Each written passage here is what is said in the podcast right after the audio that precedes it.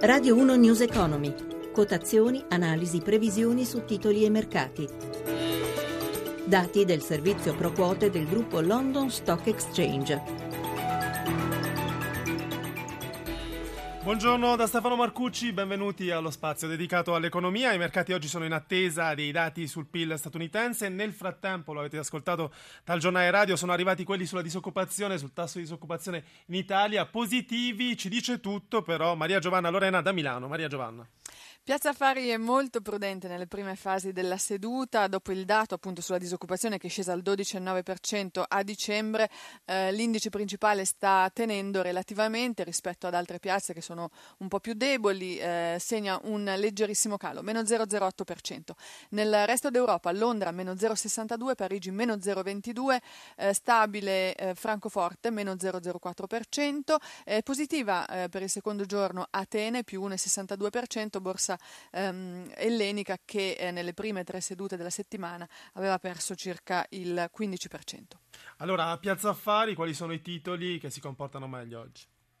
Titolo migliore Finmeccanica che prosegue il rialzo, segna in questo momento più 2,09%, tra i migliori anche Ferragamo e Autogrill, entrambi a più 1,3%, poi Unipolsai e Mediolanum a più 1%, ma all'opposto pesa il eh, calo brusco, il nuovo brusco calo di Montepaschi che eh, ha segnato un meno 7% prima di entrare in asta di volatilità. Il titolo ha perso intorno al 20% in poche sedute. Tra i peggiori troviamo anche CNH e Campari che perdono circa un punto percentuale. Allora io direi di chiudere con eh, euro e spread.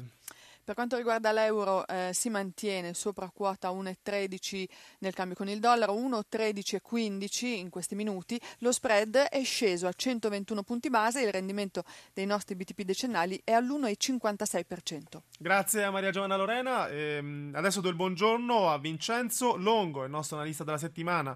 Longo. Buongiorno a tutti. Buongiorno. Allora, abbiamo visto che ci sono i primi dati sulla disoccupazione in Italia, li ricordiamo, 19,9 a dicembre, in calo dal 13,4 che era l'ultimo dato, dato corroborato questo anche da quello speculare sull'occupazione che sarebbe in rialzo di 0,4 4, di 4 punti base, 0,4% in un mese, dello 0,5% in un anno, con 109.000 occupati in più nell'arco di un anno. Ancora più importanti forse saranno i dati sui prezzi al consumo che stanno per arrivare.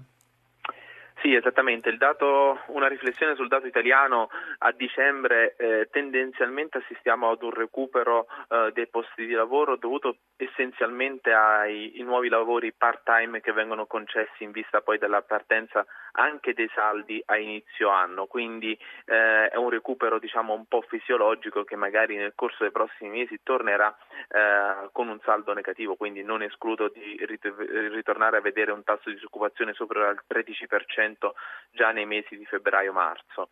Detto questo, il dato più importante oggi nell'Eurozona è il tasso dell'inflazione del preliminare di gennaio i dati potrebbero mostrare un continuo uh, calo dei prezzi al consumo che potrebbero far insorgere tra gli operatori eh, i dubbi sull'effettiva uh, capacità e efficacia della manovra adottata dalla BCE la scorsa settimana. Manovra stato... che ricordiamolo non è ancora effettiva, cioè è stata decisa ma deve ancora essere messa in atto, in pratica, cioè i soldi devono essere ancora dati al, al mercato. Esattamente, esattamente eh, la manovra partirà da marzo prossimo, però è vero che i mercati tendono un pochino ad anticipare poi eh, tutti questi eventi, quindi diciamo si muovono in via anticipativa e su questo fronte, ripeto, anche un dato peggiore delle attese sul tasso di inflazione potrebbe incrementare questi dubbi sull'effettiva eh, capacità della BCE di riportare i prezzi al consumo intorno al 2% Con la crescita. sua ultima arma a disposizione, si è detto.